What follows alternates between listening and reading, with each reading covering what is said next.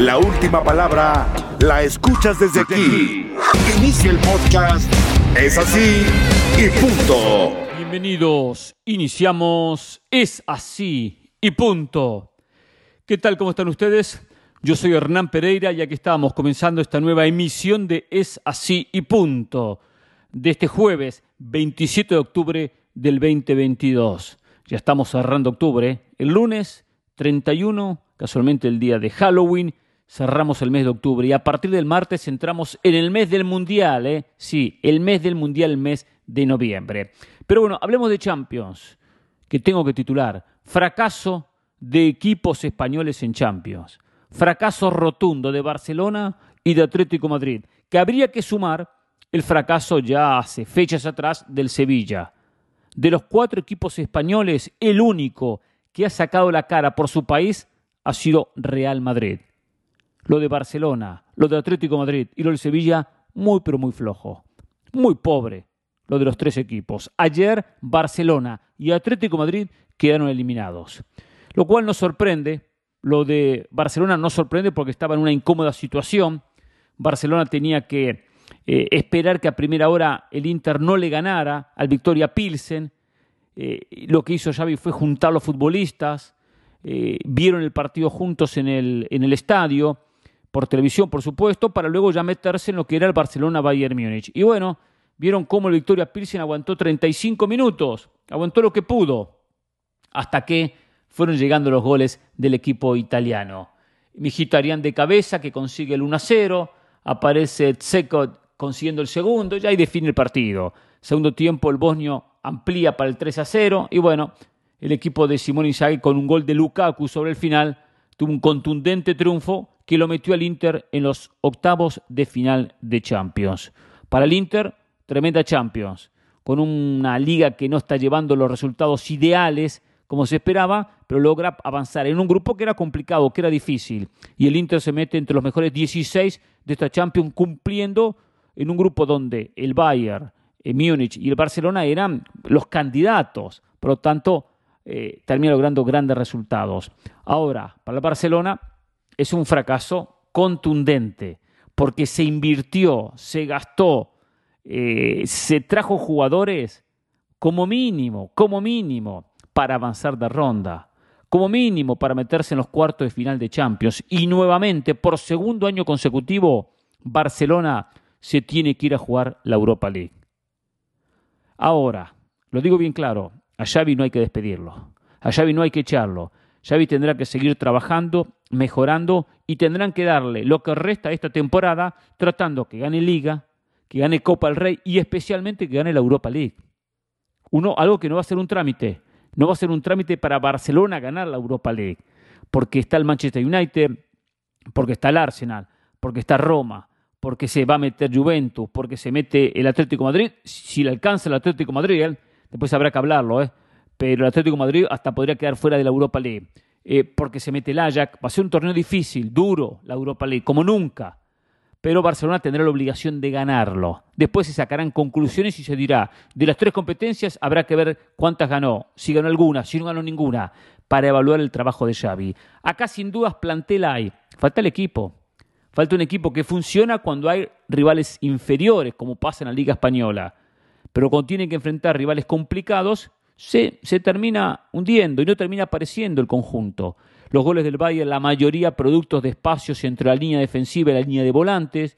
Un equipo que eh, achica hacia adelante, presiona hacia adelante, deja espacio a las espaldas de los defensores, a las espaldas de los volantes y por ahí hace daño cualquier equipo. Ya ha sabido cómo juega Xavi. Entonces el rival contrarresta diciendo así le hacemos daño. Y así le hizo daño, le hizo daño el Inter y así le termina haciendo daño el Bayern Múnich. Independientemente que el partido de ayer en el 3 a 0 no lo tomo como un parámetro de un encuentro donde eh, uno le castiga, uno destroza al Barcelona. Barcelona llegó destrozado al partido. Si a primera hora veo el partido del Inter y veo que, el, el Inter ganó 4 a 0 y como parte de Barcelona veo que estoy eliminado, veo que estoy fuera de competencia, veo que ya quedé fuera de la Champions, ¿con qué ganas salto a la cancha?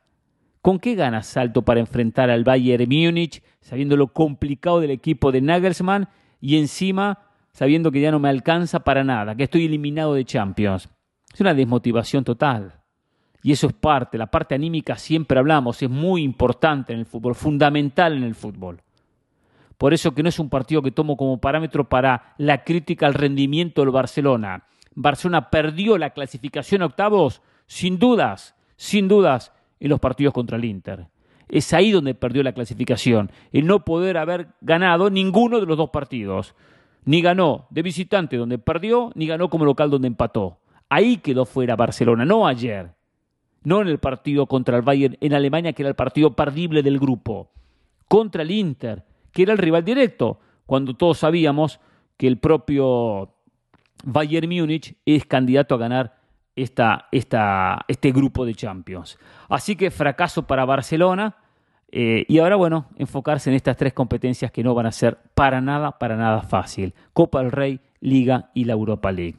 Otro que fracasó, y le digo una cosa, cuando uno analiza el fracaso tiene que ser más rotundo del Atlético Madrid que del Barcelona porque fracaso durísimo del conjunto de Simeone.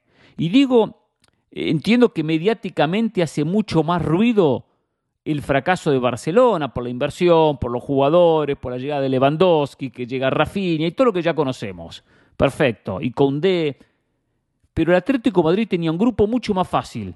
Tenía el Bayern Leverkusen, mientras que tuvo que enfrentar al Bayern Múnich el Barcelona. Tenía al Porto, el Barcelona tuvo que enfrentar al Inter, que es más, más complicado el equipo italiano. Y después los dos tenían un equipo accesible como el Brujas de Bélgica por un lado y el Victoria Pilsen por el otro. Claro, el Brujas fue la revelación del campeonato. Fue la revelación, fue el equipo diferente. Pero fue el equipo diferente, aunque a primera hora cuando juega el Porto, el Porto va a Bélgica, a un equipo que no había perdido, que había ganado tres de cuatro partidos, que no tenía un solo gol en contra y se comió cuatro el Porto, el equipo de Sergio Conceição, le gana 4 a 0 al Brujas en Bélgica, demostrando que lo del Brujas fue una, un buen comienzo, fue una sorpresa. Comenzó bien, se inspiró y tuvo muy buenos primeros cuatro partidos. Pero el Porto lo puso en su lugar. Brujas no es candidato a ganar Champions. Y el Porto lo ubicó. El Porto lo ubicó y lo puso. No, no, pongamos las cosas en, en el orden que corresponden. El Brujas de Bélgica no es ningún candidato. Capaz que gana el grupo y termina primero. Puede que termine primero. Pero sin embargo, Ayer, cuando el Porto tenía que aparecer, apareció y le metió cuatro, lo cual obligaba al Atlético Madrid a ganar su partido ante el Leverkusen. Lo cual tampoco era imposible. ¿Cómo no se le va a exigir a Simeone y compañía que le ganen al Bayern Leverkusen, el equipo de Xavi Alonso? Y comenzó mal, comenzó perdiendo. Eh, ya es un equipo que no defiende como supo defender. Diaby consigue un golazo, una pelota profunda, una definición de zurda al ángulo, 1 a 0. Después lo empata con gol de Carrasco, buen remate del belga. Pone las cosas 1 a 1. Eh, aparece eh, nuevamente el gol de Hudson Odoy para, para poner al Leverkusen al frente 2 a 1. Y así se van al descanso, con victoria del conjunto alemán.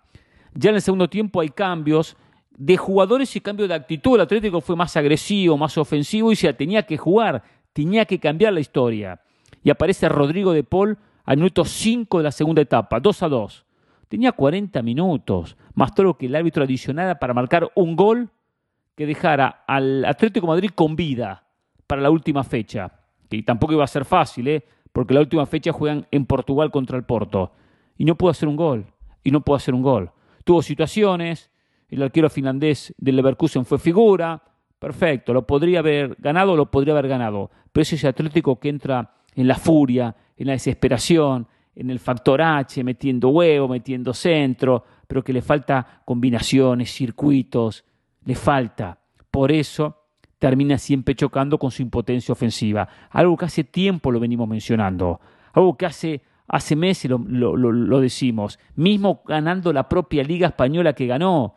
Es un equipo que sufre, que le cuesta generar, con rivales inferiores. Y bueno, lo terminó pagando. Lo del final fue eh, eh, una, una, película eh, de Hollywood. Lo del final fue una cosa increíble. El penal primero que le dan al Atlético de Madrid, minuto 90 y pico, parecía que el partido terminaba y le dan un penal porque toca la pelota en el hombro de un jugador del conjunto alemán. No hubiese sancionado de ninguna manera el penal. Lo patea Carrasco. Griezmann no quiso. Griezmann no asumió el rol de ese penal, lo patea Carrasco, el arquero la saca, el rebote le queda, no sé si el propio Carrasco le queda otro jugador, eh, creo que a Saúl, eh, eh, y pega en el travesaño, pega en el travesaño, y, después, y después en el contrarremate, como tercera opción, termina pegándole Carrasco, pega en un hombre y se va por arriba. O sea que atajada de arquero, travesaño y después alguien que la saca por arriba del arco. Eh, estuvo el Atlético para ganarlo en esa jugada, pero siempre sufriendo, siempre sufriendo, siempre con los testículos en la, garganta, siempre igual tiene que ganar el Atlético, que igual no lo ganó, ¿eh? O sea, por más que lo hubiese ganado, porque uno puede decir, no, porque erró el penal, no se puede justificar errar un penal. Es un equipo que futbolísticamente no levanta vuelo, que no logra tener una idea de juego que le pase por encima a los rivales. O por lo menos que le gane con autoridad. Que le gane con autoridad. No, los partidos los sufren muchísimo y bueno, fracaso rotundo, un fracaso de Simeone que queda fuera de Champions en la ronda de grupos. Sí, en la ronda de grupos. Y lo peor del caso, para Simeone y compañía, que ahora va a tener que ir a jugar a Portugal. A Portugal se juega la clasificación para tratar de llegar a la Europa League está con 5 y el Leverkusen está con 4. El Leverkusen juega contra Brujas de Bélgica. Si el Leverkusen gana su partido, Atlético Madrid está en la obligación de ganarle al Porto en Portugal, porque cierra con el Porto de visitante. Por lo tanto, podría quedar perfectamente Atlético Madrid fuera de la Europa League, lo que sería, por supuesto, ¿eh? Eh, eh, un fracaso contundente del conjunto colchonero, mínimo tiene que meterse en la próxima Europa League. Competir después en Europa League y ver hasta dónde termina llegando. La Europa League da premios económicos, no como la Champions, pero da premios económicos, recaudaciones, un título en juego. Bueno, puede disimular un poco una mala temporada, puede dar una, una coronación y un campeonato. Por eso es importante para el Atlético por lo menos continuar en Europa y no despedirse como cuarto en su grupo. La dirigencia encabezado por Enrique Cerezo, tendrá que analizar el futuro de Simeone. No para sacarlo hoy, ¿eh? no, no, que termine la temporada. Pero necesita una pausa, Simeone. ¿eh? Una pausa, refrescar ideas, refrescar conceptos. Necesita dar un paso al costado, analizar sus fracasos, analizar sus éxitos, ver en qué se equivocó, para después volver con todo. ¿eh? Para después sí, volver con todo. Pero hoy se nota que Simeone se le están quemando las ideas. El equipo se repite con los mismos errores partido tras partido y no, logra solucionarlo. A ver, en la Champions, victoria del Napoli con algunos suplentes. La verdad que el Napoli anda muy bien. Eh, eh, el conjunto de, de, Spalletti viene en el calcio, viene en la Champions. Cinco partidos jugados, cinco ganados. Enfrentó al Ranger de Escocia, el equipo más débil de todos. Pero bueno, había que ganarle. Y le ganó 3 a 0. Puso su suplente, jugó Giovanni Simeone, el hijo del Cholo. Casualmente hizo dos goles eh, el Chucky Lozano fue suplente y bueno, prácticamente aseguró el primer lugar, prácticamente eh, no lo tiene asegurado porque tiene 15 y Liverpool tiene 12.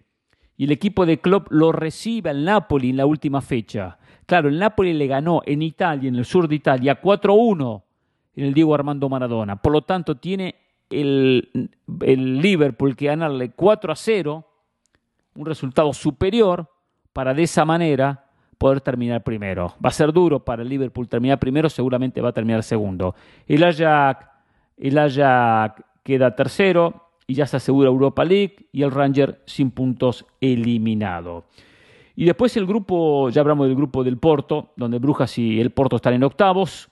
Atlético Madrid y Leverkusen luchan ahora por la Europa League. El Bayern y el Inter están en octavos. El Barcelona ya está en Europa League porque tiene cuatro. Victoria Pilsen no tiene puntos, por lo tanto ahí ya no hay nada más en juego. Y el grupo que se puso al rojo vivo es el grupo D. Ayer el Tottenham no le pudo ganar al Sporting de Lisboa. Lo perdió 1 a 0, lo empató con gol de Betancourt de cabeza. Tuvo un gol sobre el final de Harry Kane que se lo anulan, el VAR lo termina anulando. Eh, y paralelamente gana el Eintracht Frankfurt, le gana 2 a 1 al Marsella. Es un grupo realmente espectacular. Fíjense, Tottenham tiene 8, Sporting Lisboa 7, el Eintracht Frankfurt 7 y el Marsella 6. 8, 7, 7, 6. O sea, acá puede pasar cualquier cosa en este grupo. Y en la última fecha, el Marsella, que tiene 6, enfrenta al Tottenham, que tiene 8. Si le gana, lo supera. O sea, el Marsella que hoy está último puede terminar primero. Y el Sporting que tiene siete enfrenta al Eintracht Frankfurt que tiene siete.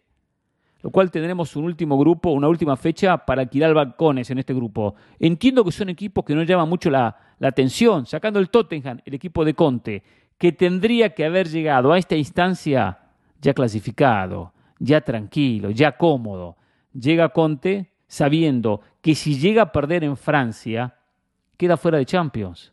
Si pierde en Francia y gana el Sporting o gana el, Frankfurt, queda el Tottenham fuera de Champions. Por supuesto, quizás termina empatando o termina ganando en territorio francés, pero lo que menos quería era llegar a esta instancia de Champions teniendo que jugarse la vida en la última fecha y lo peor del caso, en calidad de visitante. Así que una, una eh, un grupo muy parejo, muy bueno, muy entretenido, que al fin y al cabo es una de las pocas cosas que van a quedar por definir lo que va a ser la semana que viene el cierre de la zona de grupos. Una zona de grupos realmente espectacular, con muchísimas sorpresas, algunos para bien, como el conjunto del Brujas, y otros para mal, como el Atlético Madrid o el propio Barcelona. Es así y punto. Llegó la hora donde la autoridad habla. Es así y punto. Hay cosas que no termino de entender. Si es a propósito, si se hacen los tontos, si se hacen los sonsos, eh, si es casualidad, si es información o qué. Habló Chicharito en un programa con Hugo Sánchez, tengo, tengo entendido, Hugo Sánchez presenta, eh, y bueno, dijo entre muchas cosas, sigo elegible pensando en la selección.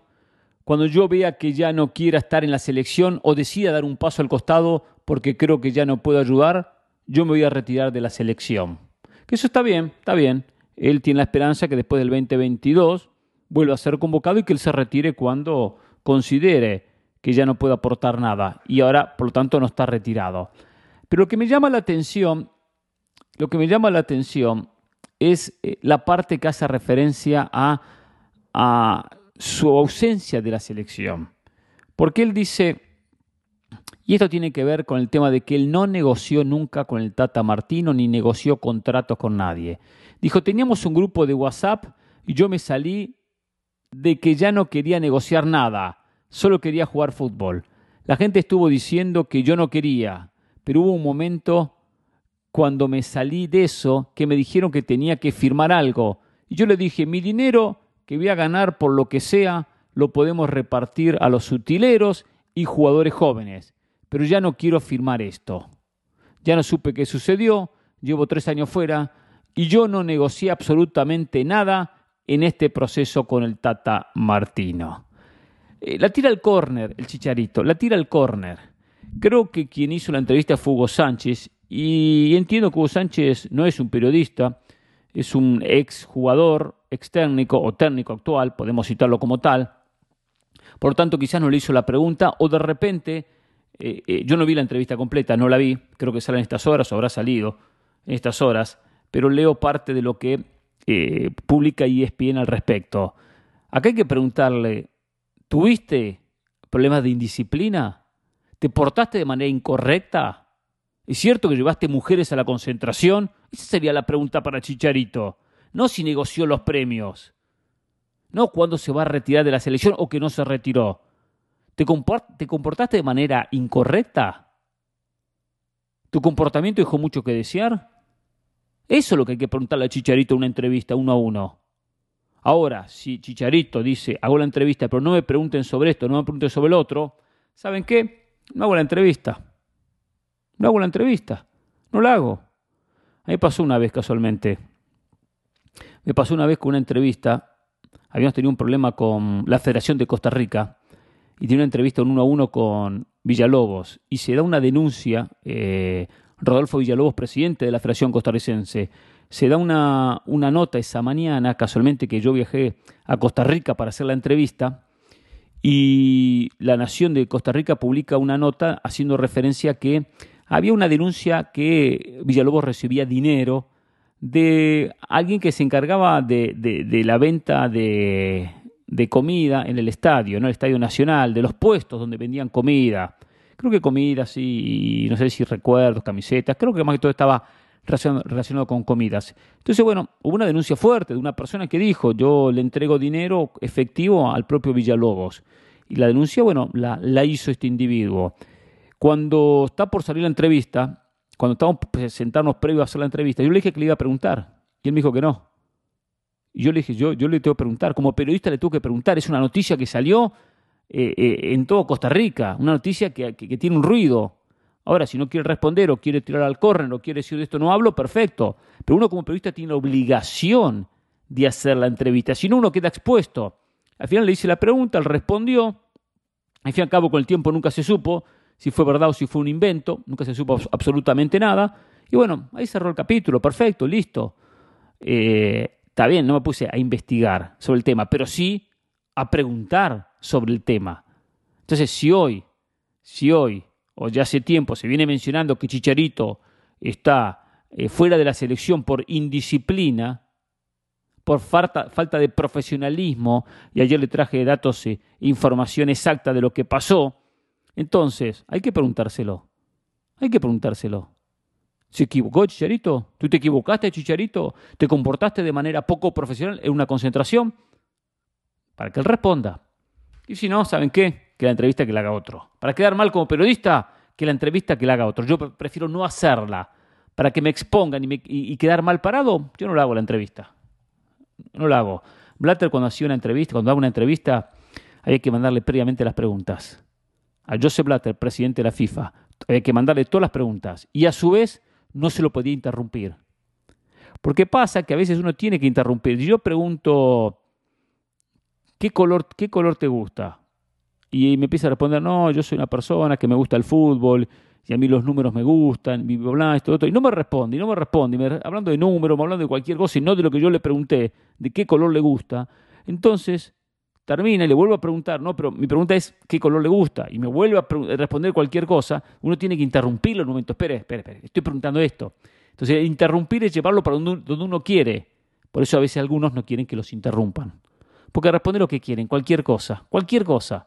Y, y, y, la llevan por las, por las ramas. Las cosas hay que abordarlas como tal. Hablando de este tema selección, me llamó la atención lo que dijo Luis García que pudo haber dicho cierta verdad, pero la manera que lo hizo es una manera de, mala leche, mala leche. Em, dijo, hoy, hablando de la selección mexicana, ¿eh? el equipo mexicano penosamente, o sea, penosamente, sea, dando pena, ¿eh? está en un momento muy triste. Utiliza la palabra penosamente y triste, porque la situación de las vacas sagradas, muy grandes, están de retirada. Y el grupo joven, que puede ocupar ese lugar, pero está a cinco años de distancia entonces hay un pilar que no tienes. O sea, entiendo que él hace referencia a que hay jóvenes, que es una nueva generación, una nueva camada, algunos de los jóvenes solamente de Pachuca, como Aguirre, como Sánchez, eh, que son, eh, como Chávez, son una nueva generación. Pero es verdad, todavía están verdes para darle la responsabilidad de una selección. Pero los jugadores de experiencia, para él, son las vacas sagradas que nadie los quiere sacar y ya no rinden la selección como supieron rendir en, algún momento. Puede que tenga cierta razón en ese sentido, porque es verdad que hay jugadores como Moreno que no rinde hoy en Monterrey, pero también analizando selección por selección, no hay selección de todas las que van al Mundial, que no haya jugador que también sea, vamos a llamar, vacas sagradas, como la llama Luis García, que, que la dice de una manera despectiva. Si hoy juega o ataja Ochoa, que puede que lo considere una vaca sagrada, es porque no hay otro futbolista. No hay otro futbolista que ataje como ataja, ataja Ochoa. Porque Talavera está mucho más, tiene mucho más recorrido, más años que el propio Ochoa, o algunos más. Cota no tiene el nivel para ser titular.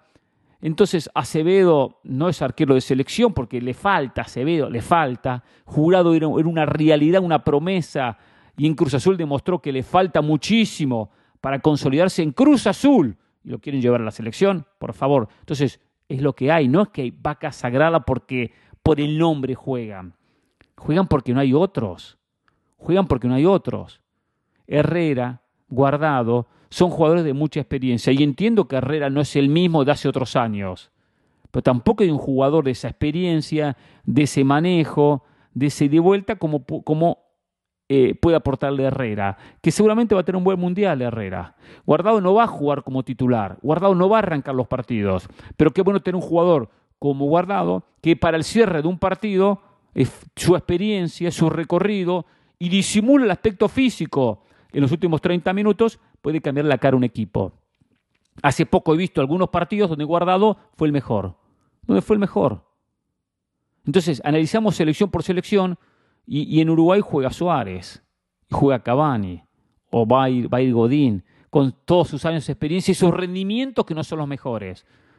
Hugo Tamendi va a jugar en Argentina. O sea, hay en muchas selecciones jugadores de muchísimo recorrido, de muchos años, pero que fueron parte de los cuatro años, que conocen los compañeros, que conocen el plantel, que saben lo que es jugar un mundial.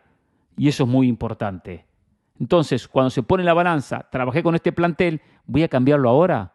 Y ahí entraría un poquito lo que hoy hablamos del Barcelona. Tengo que armar un equipo nuevo, con jugadores nuevos, que no conocen la camiseta y les va a pesar un mundial. Ayer le pesó a Carrasco patear un penal. Al muchacho Racing el otro día contra el River le, le pesó patear un penal. ¿Se creen que no le va a pesar a un jugador joven de Pachuca, por citar alguno de ellos, debutar contra Polonia, jugar contra Argentina? Claro que les va a pesar.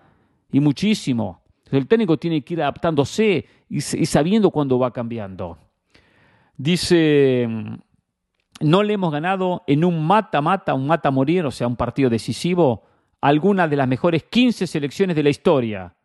Pero pensamos ahora sí, vamos a ser campeones del mundo, lo dice Luis García. es un comentario mala leche, porque nadie en México, ni, ni los que son mexicanos, ni los que no somos mexicanos, escucho decir México va a ser campeón del mundo, nadie lo dice. Nadie lo dice eso. Y es verdad que no le han ganado ninguna selección en los últimos 15 años. En un mata-mata, en un partido decisivo, en un playoff. Es verdad, se llega a un mundial y se quedan eh, eh, eliminados en los octavos de final, que es la primera instancia de eliminación directa. México queda eliminado en esa, en esa ronda. Pero en muchos partidos, en muchas series, ha estado cerca. Y no se puede pensar que porque no se logró, no se va a volver a conseguir o nunca se va a lograr. No se puede pensar que como México fracasó en el partido octavo de final contra Argentina, contra Alemania, contra Brasil, contra Estados Unidos, contra tantos rivales que tuvo contra Holanda, por eso tampoco lo va a conseguir en Qatar 2022. No sabemos, no sabemos lo que va a pasar. Yo no vengo a engañar a la gente ni a vender falsas expectativas. Si hoy me preguntan, veo a México clasificando y muy posiblemente en octavos que he eliminado. Pero no tengo la bola de cristal. No tengo la bola de cristal. Eh, la estadística siempre está para romperse. Algún momento se rompe. México llega a octavos y pierde. Perfecto, es una estadística de mundial tras mundial, cada cuatro años, y pasa y pasa y pasa. ¿Es un hecho que esto va a ser eternamente por el resto de la historia de los mundiales? No, no. Algún día va a cambiar. Algún día va a cambiar. Un día va a cambiar. Eh, ayer, el Brujas de Bélgica había eh, llegado invicto no había recibido un solo gol en la Champions. Cuatro partidos, tres victorias, un empate, cero goles en contra. Qué bien que defiende. Se comió cuatro, cuatro contra el Porto. Entonces, así podemos mencionar cantidad de situaciones de equipos que ganan, que ganan, que ganan, que ganan, que bien, bien invicto, y de repente pierden. O lo contrario, este equipo no le gana a nadie, pierde, pierde, pierde, y en algún momento gana. Uno en lo previo dice, Francia-Dinamarca. A ver, Francia es candidato a ganar el grupo, sí. Argentina, candidato ganar el grupo, sí. Dinamarca, terminar segundo, sí. México, terminar segundo. Con Polonia va a luchar y puede terminar segundo. Sí, se va a cruzar contra Francia, sí. Pero ¿quién no dice que de repente Francia termine segundo y, Dinamarca primero? ¿Quién no dice que eso puede llegar a darse? Porque es una posibilidad, es una posibilidad. Dinamarca ya le ganó en la Nation League a Francia y puede terminar primero y México enfrenta a Dinamarca aunque termine segundo. Y Argentina, aunque termine primero, le toca cruzarse con Francia. O que no dice que Francia tenga una crisis interna similar a la del 2010 y llegue ese partido con problemas, que por cierto, tiene algunos jugadores conflictivos y alguna situación. Pero por lo menos sin engañar, sin ser porrista de la selección, como dicen algunos, por lo menos hay que transmitir la esperanza, la posibilidad, porque esto es fútbol. Y quienes jugamos fútbol sabemos que la posibilidad existe la posibilidad existe. Que México sea campeón del mundo sí es engañar a la gente, porque no va a ganar el Mundial. Pero de ahí a pensar que va a ser un fracaso más o que las vacas sagradas son las que están llevando a esta selección al fracaso, ya eso, sin dudas, es ser mala leche. Y en la lista de los malas leches hay muchos, ¿eh? Y en México abundan y aparecen por todos lados. Es así. Y punto. Llegó la hora donde la autoridad habla. Es así y punto. Llegó el momento de los mensajes. La gente se comunica en arroba Pereira ESPN o en la cuenta de Instagram Pereira ESPN. Tengo muchos mensajes y tengo alguno extenso, ¿eh? muy pero muy extenso.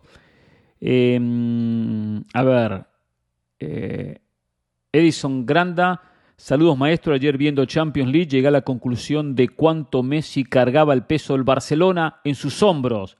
Messi logró disimular mucho la situación que vive el Barça desde hace mucho tiempo. Es así y punto. Totalmente de acuerdo. Lo de Messi fue fundamental para disimular un Barcelona que de a poco se empezó a desarmar, que a poco comenzó a, a, a bajar su rendimiento. Gracias. Bela William, que manda una foto de quiénes son. Le puse un jugador de mi equipo. Redford, que jugamos el fin de semana. Gracias por su mensaje, muy amable. Em, Eddie Donis eh, me manda, bueno, vamos a empezar otra vez. No sé qué tiene que. No, entendí la pregunta, Eddie. la verdad que, que no entendí. Eh, Esteban. Esteban. Esteban. Esteban. Así con N y G. Buen día, Hernán. Llevo dos semanas escuchando Es así y punto. Y me encanta sin tener que oír al señor Ramos, que solo apoya a alguien que sea uruguayo. Quería preguntarle qué piensa sobre lo bien que lo está haciendo Napoli y sobre lo mal que lo está haciendo el Atlético Madrid. Hashtag es así y punto. Bueno, sin duda el Napoli ha sido la sorpresa. El Napoli ha sido la sorpresa tanto en la Champions como en Italia. Hay equipos que a veces tienen una, una muy buena actuación en un, en un torneo internacional y a nivel local decepcionan, o viceversa. El equipo de Luciano Spalletti anda bien en las dos competencias. Eh, tendría que ponerme a analizar futbolísticamente, un día lo voy a hacer, qué es lo que está haciendo este Napoli, que no ha perdido en ninguno de los dos, que gana, gana y gana, eh, que no tiene un equipo espectacular en cuanto a figuras. No es un conjunto que está lleno, lleno de grandes figuras, eh, pero sin embargo, hasta ahora es una de las sensaciones de la, de la competición. A veces eh, la humildad, el trabajo en conjunto, eh, la, idea clara del técnico, sin duda terminan después sacando diferencias. Osimen ha tenido un muy buen campeonato, lo Chucky Lozano, la experiencia de Sienliski, tiene, tiene muy buen plantel pero no un plantel espectacular, no un plantel lleno de figuras, que uno dice es un conjunto basado en figuras. Yo lo, lo, llevo más a que es un equipo que logró entender la, idea de, Luciano, la idea del técnico, eh, y que la lleva a cabo de una manera, de una manera eh, muy práctica. No es fácil tener una idea, trabajarla bien y ejecutarla bien. Parece simple, y no, y no es. Ya hace años que el Napoli venía demostrando un crecimiento como equipo, que estaba, se metía en Champions, estaba en los primeros puestos del calcio. Bueno, dio el paso, el paso, el paso que, que, muchos pretendían. Pero la verdad que es una grata sorpresa. Algún día lo vamos a meter en, en, detalle, ¿no? Para analizar mucho más profundamente lo que busca Spalletti y lo que ha llevado a colocarlo en esta posición. Lo del Atlético Madrid, para responderle, ya lo hablé en aquel segmento, el primer segmento, por supuesto usted no sabía, pero es un Atlético Madrid repetitivo en ataque. Le falta variantes de juego en ataque, le falta coordinación, le falta movimientos, eh, le falta factor sorpresa. Y bueno, es constante. Eh, la obligación de triunfo al Atlético Madrid lo presiona demasiado y lo ha llevado a tropezar muchas veces. Joaquín Martínez, buen día Hernán. De Ochoa siempre se ha conocido por ser bien disciplinado. No me extrañó que llegara días antes a la concentración. Quizás él cree que es su último mundial y quiere ir bien preparado. Es así y punto. De acuerdo, de acuerdo. Él sabe que es su último mundial, lo sabe, por lo tanto no quiere regalar ningún minuto de preparación y llegar 100% eh, al mundial. José Luis, ¿qué tal Hernán? Como todos estoy ansioso que empiece el mundial. Por primera vez me va a tocar alentar a Canadá, ya que soy nacido aquí, de padres mexicanos. Mi pregunta para usted es, la selección de Canadá, cuando dice aquí creo que hace referencia a Canadá, ¿eh? la selección Em, mi pregunta es, de Canadá, Estados Unidos y México, ¿quién cree usted que llegará más lejos y por qué? Por parte de México me preocupa que la ha pasado muy mal en eliminatorias contra Estados Unidos, e incluso contra Canadá. Saludos desde Montreal, es así y punto.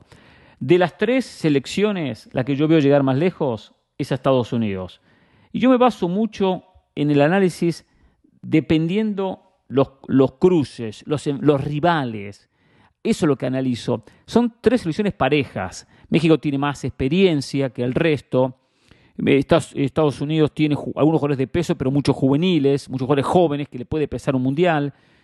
La selección de Canadá eh, tiene cinco, cuatro cinco jugadores clave, fundamentales.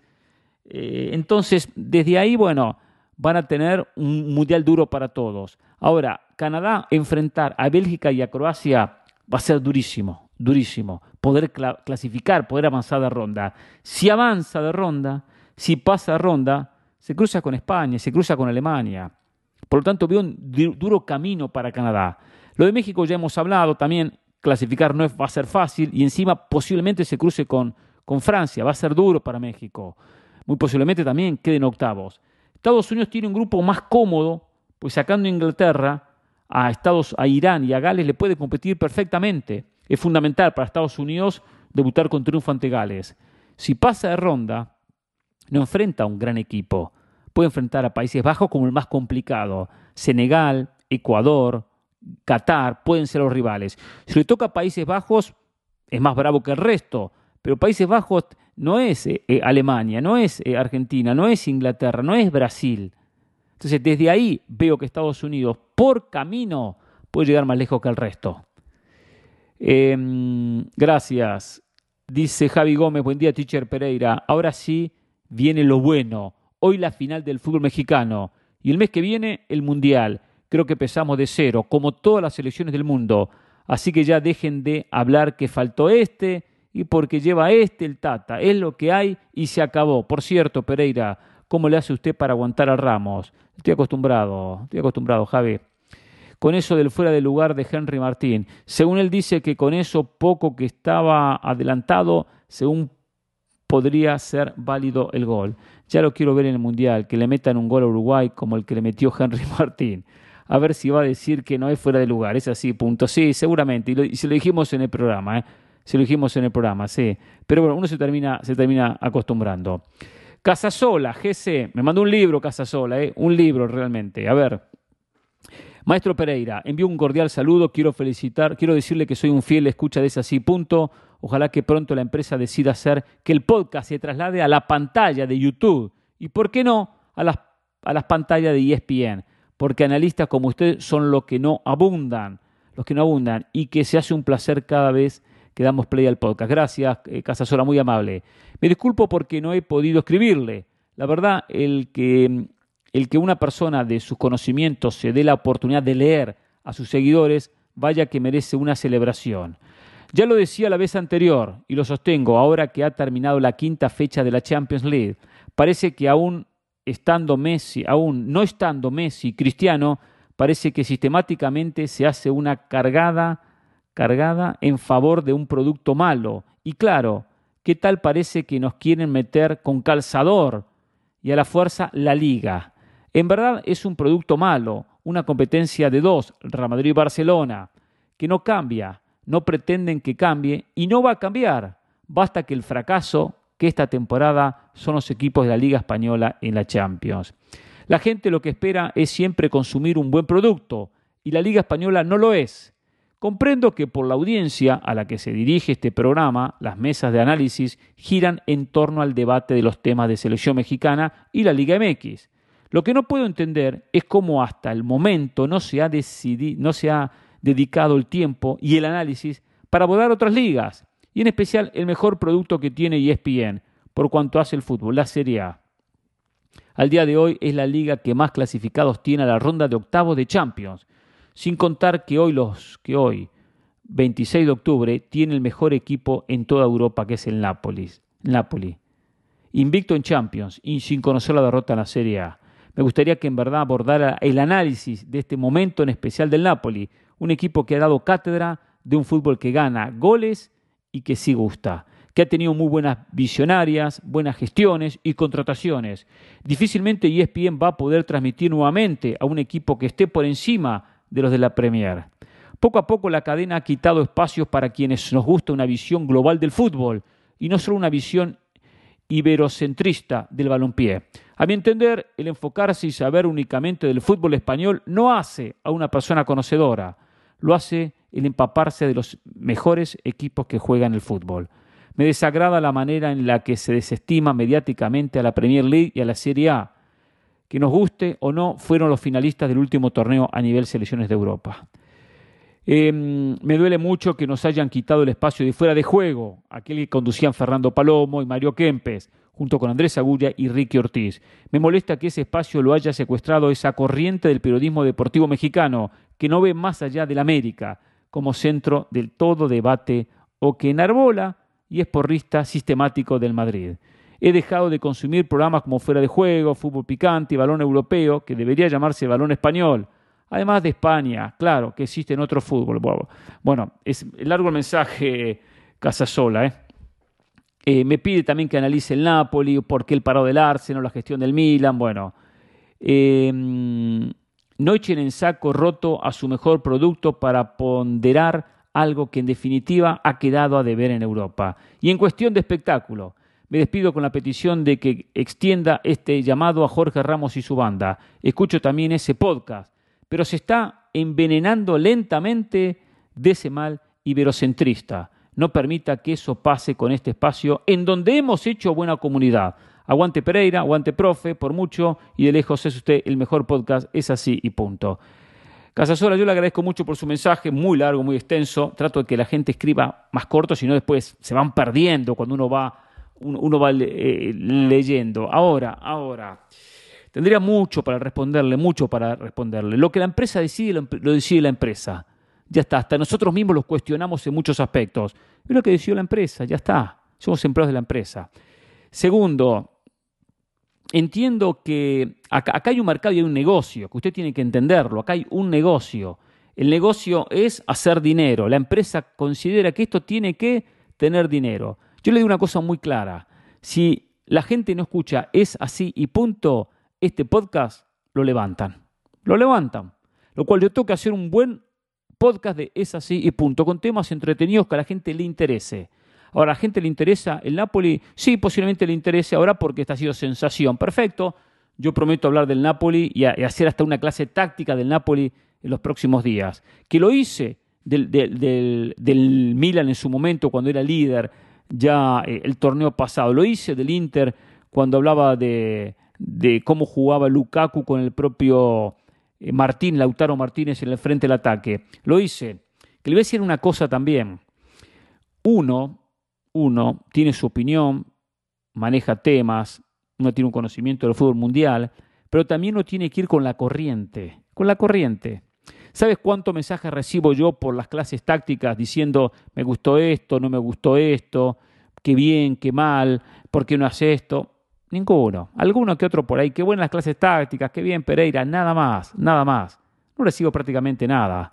Ahora, si vengo a decir que Cristiano eh, no tiene que jugar en United, se tiene que ir, o que Cristiano eh, es mejor que Messi, o Messi mejor que Cristiano, y, responde la gente, y responde, y reacciona, y viene bla. Entonces, ahí donde uno dice, bueno, ¿en qué estoy? A mí no me gusta el periodismo amarillista. No me gusta el periodismo amarillista. El periodismo de Álvaro Morales a mí no me gusta, lo detesto. Lo detesto. Ahora, si uno analiza, seguramente tiene más ratings que, lo que tengo yo. O, más, ni hablar de seguidores de lo que tengo yo. La gente al final quiere eso, quiere el morbo. La gente quiere eso, es lo que la gente consume. Entonces, si, si, me pongo a analizar temas o si, si, los programas van hacia caminos que la gente no consume, el programa muere. Y si muere, se, se, se, se levanta. Y si se levanta, ¿sabes lo que pasa? nos quedamos sin trabajos. Nos quedamos sin trabajo. esto, esto es muy simple. ¿eh? Eh, yo recuerdo un día, y esto un día lo conté, eh, voy a un taller mecánico y me dice el mecánico, ¿por qué no, no, hablan de, de, Argentina? Era Argentina, ¿por qué no hablan de River, de Boca, bla, bla? Entonces yo le pregunto, ¿tú qué autos trabajas? No, trabajo Ford, trabajo Chevrolet, no sé qué, trabajo... Digo, no trabajas el Renault, que en Argentina es muy, es muy conocido, el Renault, Renault C, Renault 2 es una marca muy conocida francesa. El Citroën, no, no trabajo, no, no, no.